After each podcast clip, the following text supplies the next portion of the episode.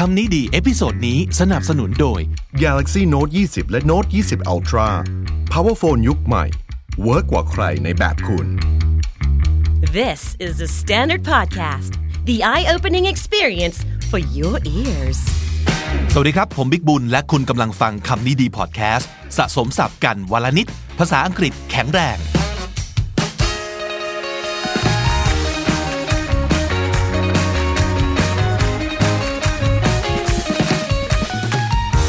มีอยู่ยุคหนึ่งครับซึ่งเอาจริงๆแล้วยุคที่ว่านี้มันก็ยังไม่สิ้นสุดด้วยนะมันยังคงเลื้อยลามมาจนถึงทุกวันนี้นี่แหละมันเป็นยุคที่คนเราพูดคำว่า passion กันเยอะมากๆๆนะครับซึ่งผมเองก็คิดว่า passion มันก็เป็นสิ่งที่ดีงามนะมันเป็นเหตุผลของการมีชีวิตอยู่ของเรามันเป็นสิ่งที่ทำให้เราอยากตื่นขึ้นมาในตอนเช้าแล้วก็เข้านอนไปด้วยความรู้สึกอิ่มเอมใจนะฮะแต่ส่วนตัวนะบางทีผมก็แอบแอบคิดนะครับว่า passion เนี่ยมันเป็นสิ่งที่ overrated เหมือนกันและบางทีจำคำนี้ได้ใช่ไหมครับ overrated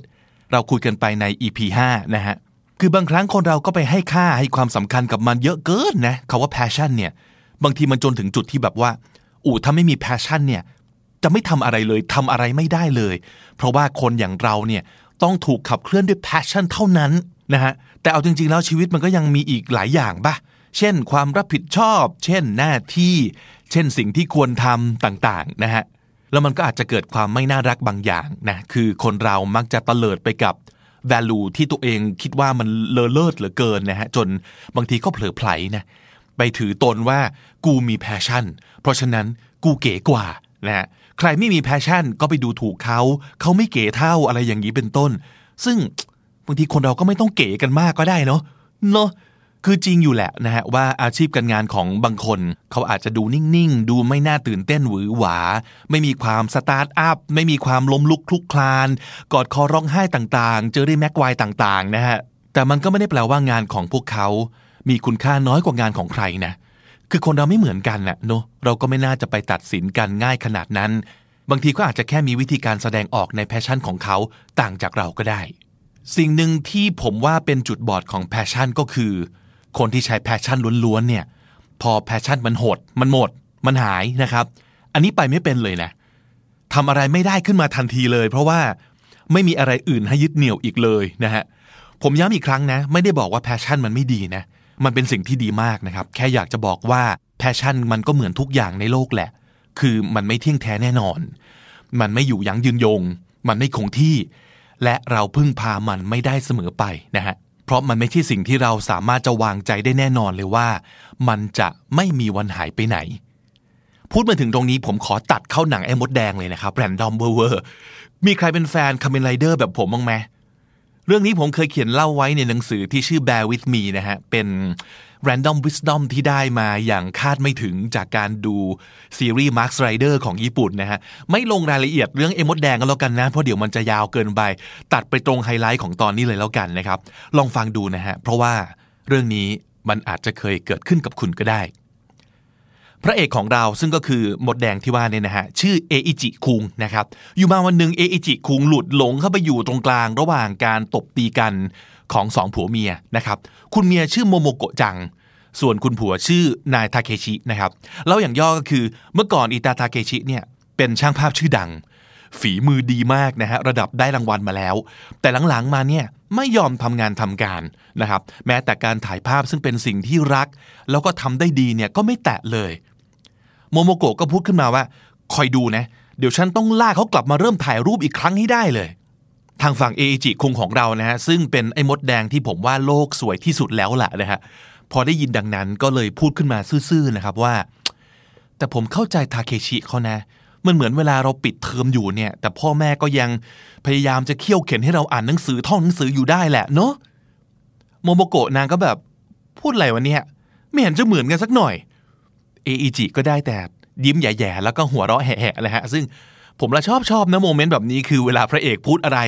บื้อๆออกไปแล้วไม่มีใครเห็นด้วยอ่ะมันแปลกใหม่ดีนะฮะอะไรจะให้พระเอกพูดคำคมตลอดเวลาเนาะอืมทีนี้วันต่อมาเออิจิก็ไปจับเข่าคุยกับฝ่ายชายบ้างนะฮะทาเคชิก็บ่นๆแหละหนืดๆเนื่อยๆนะฮะแบบโอ้อนาคตของฉันคงจะจบแล้วล่ะไม่รู้ทำไมเหมือนกันอยู่มาวันหนึ่งไอ้ความรักในการถ่ายรูปความทะเยอทะยานทั้งหลายมันก็หายไปซะอย่างนั้น เออิจินั่งฟังอยู่พักหนึ่งก็ถามขึ้นมาว่าทาเคชิคุงรู้จักขนมบันจูไหมครับผมชอบขนมบันจูมากๆเลยเนาะแต่พอกินไปสัก สองสาม อันมันก็จะอิ่มอะแล้วมันก็จะเริ่มเอียนแล้วให้มองยังไม่อยากมองเลยแต่ผมก็ไม่ได้เกลียดขนมบันจูหรอกนะยังไงก็ยังชอบมันอยู่แหละเพราะว่าผมอะไม่เคยลืมความอร่อยของมันในครั้งแรกที่ได้กินเลยคำพูดของเออิจิตรงนี้ทำให้ทาเคชินึกขึ้นได้ว่าเออก็จริงเนาะตอนเนี้ยเขานึกไม่ออกเลยฮะว่าความสุขของการได้ถ่ายรูปในยุคแรกๆเนี่ยเป็นยังไงแต่แล้วเออิจิก็พูดขึ้นมาครับว่าแต่ผมไม่เชื่อว่ามันจะหายไปง่ายๆหรอกนะไอ้ความรักความหลงไหลในสิ่งที่เราชอบอ่ะมันยังอยู่ในนั้นแหละตัดภาพอีกครั้งไปสู่กลางมหาสมุทรครับในมหาสมุทรตรงแถวเส้นศูนย์สูตรเนี่ยมันจะมีบางบริเวณที่มันไม่มีลมหรือว่าลมเฉื่อยนะครับเขามีศัพท์เรียกกันว่า doldrums d o l d r u m s doldrums นี่เป็นปัญหาใหญ่ที่อาจจะอันตรายถึงตายเลยนะสำหรับนักเดินเรือสมัยก่อนที่ใช้แค่แรงลมล้วนๆในการเดินทางเขาอธิบายว่าเขต doldrums เนี่ยมันเกิดจากการส่องแสงของดวงอาทิตย์อะไรสักอย่างหนึ่งซึ่งจะทำให้ความร้อนเนี่ยลอยขึ้นด้านบนตรงๆแทนที่จะเดินทางไปข้างๆซึ่งเราก็เรียนในชั่วโมงวิทยาศาสตร์มาแล้วว่าถ้าเกิดความร้อนเดินทางไปข้างๆมันจะทำให้อากาศเคลื่อนตัวทำให้เกิดลมถูกไหมฮะแต่ทีนี้พอความร้อนไม่เคลื่อนที่ไปข้างๆลมก็ไม่พัดเขาบอกว่าบางครั้ง doldrums เนี่ยกินเวลานานเป็นสัปดาห์ก็มีนะครับลองนึกดูดิว่าไม่มีลมเลยแบบ เจ็ดแปด วันน่ะคือเรือเนี่ยจะไปไหนไม่ได้เลยจอดนิ่งเลยชื่อของเขตลมสงบที่ว่าเนี่ยมันก็กลายมาเป็นสำนวนนะครับ doldrums ก็แปลว่าภาวะที่ lack of activity หรือว่า lack of success ไร้ซึ่งกิจกรรมไร้ซึ่งความสำเร็จใดๆก็คือนอนหายใจทิ้งไปวันๆนั่นเองถ้าเกิดใครพูดว่าเขากำลังอยู่ในภาวะ in the doldrums ก็หมายถึงว่าชีวิตเขาตอนนี้เนี่ยกำลังอยู่ในช่วงที่ low spirits ไม่คือคักร่าเริงเลยนะฮะหรือว่าlistless l i s t l e s s listless ก็คือไม่กระตือรือร้นไม่มีชีวิตชีวาไม่หนุกหรือว่า dull d u l l dull ก็คือทื่อๆเซ็งๆนะฮะหรือว่า drowsy d r o w s y drowsy ก็คือหงอยๆง่วงๆไปจนถึง depressed คือซึมเศร้าถ้าเกิดเศรษฐกิจกำลังอยู่ในช่วงที่ in the doldrums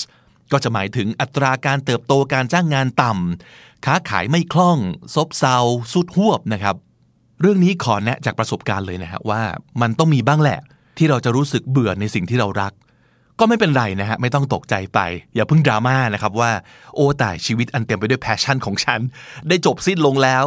ก็ให้เวลาตัวเองได้ตั้งหลักสักหน่อยนะฮะคิดซะว่าเรากำลังปิดเทอมพักร้อนอยู่แล้วกันนะครับแบบที่เออิจิคุงเขาบอกไว้ให้ลองขับเคลื่อนชีวิตด้วยเหตุผลและก็กลไกอื่นๆไปก่อนนะครับเช่นนี่นะครับอันนี้ไม่ได้พูดเล่นนะเออแพชชั่นหมดแต่บ้านยังต้องผ่อนนะยังต้องผ่อนนะฮะเงินยังต้องหาหมายังต้องเลี้ยงใช่ไหมเออระหว่างนี้เราก็เอนเตอร์เทนตัวเองไปก่อนก็ได้อย่าให้มันซึมเศร้าจนเกินไปอย่าให้หัวสมองมันคิดวุ่นวนเกินไปเพราะว่ามันจะยิ่งแย่กันไปใหญ่นะครับสมมุติเราติดอยู่กลางมหาสมุทรเพราะลมไม่มีแล้วไงจะนอนร้องไห้ตากแดดอยู่เฉยๆเหรอมันไม่ได้ไงก็ต้องพายไหมล่ะเออออกแรงพายหน่อยไหมหรือว่าพอพายเหนื่อยแล้วก็ต้องพักนะครับระหว่างพักทำไงปาร์ตี้ไหมแก้เครียดกันไปนะฮะพายได้พายพักได้ก็พักเดี๋ยวลมมันก็มาเองวันนี้ศัพท์ของเรามีแต่อะไรเหี่ยวๆทั้งนั้นเลยนะครับมามาดูกันหน่อยว่าเราได้ศัพท์อะไรกันไปบ้าง The doldrums doldrums เขตลมสงบความซบเซาความเฉื่อยชาภาวะไร้พลังสร้างสรรค์ขาดแรงบันดาลใจ listless listless ไม่หนุกไม่มีชีวิตชีวา dull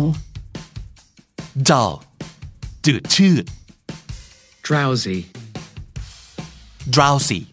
ง่วงซึมไม่กระฉับกระเฉงวันนี้ขอฝากไว้เป็นพิเศษจริงๆนะฮะกับคำว่า doldrums คำที่ดีนะต่อให้ความหมายมันจะไม่ค่อยพึงประสงค์ก็ตามทีเนอะแต่ขอให้รู้จักคำนี้เอาไว้แล้วก็รู้เท่าทันมันเอาไว้ครับอย่าไปเกลียดกลัวมันเพราะว่ามันเป็นเรื่องธรรมดาและหลังจากนี้ถ้าเกิดมันแวะมาเยี่ยมเยือนเมื่อไหร่นะฮะผมเชื่อว่าคุณจะรับมือมันได้แล้วล่ะนะครับ และถ้าติดตามฟังคำนี้ดีพอดแคสต์มาตั้งแต่เอพิโซดแรกมาถึงวันนี้คุณจะได้สะสมศัพท์ไปแล้วทั้งหมดรวมสองร้อยห้าสิบสองคำและสำนวนครับติดตามคำนี้ดีพอดแคสต์ได้ทุกวันจันทร์ถึงศุกร์ที่นี่ The Standard Podcast ถ้าชอบก็ฝากแชร์ฝาก Subscribe ฝากกดไลค์ฝากกดถูกใจฝากกดห้าดาวด้วยนะครับแล้วในวิดีโอนี้มีคำไหนมีสำนวนไหนที่โดนใจคุณเป็นพิเศษคอมเมนต์ไว้ด้วยนะครับใครอยากดูตัวสะกดว่าแต่ละคำเขียนยังไงให้เข้าไปฟังรายการใน YouTube Channel ของ The Standard ก่อนกด Play ให้กดปุ่ม ซี ซี Close Caption เปิดซับอ่านศัพท์กันได้เลยครับใครใช้ Spotify ก็เสิร์ชฟังคำนี้ดีได้เลยฝากกด Follow เอาไว้ด้วยนะครับผมบิ๊กบุญวันนี้ไปแล้วครับอย่าลืมเข้ามาสะสมศัพท์กันทุกวันวันละนิดภาษาอังกฤษจะได้แข็งแรงสวัสดีครับ The Standard Podcast Eye Opening for Your Ears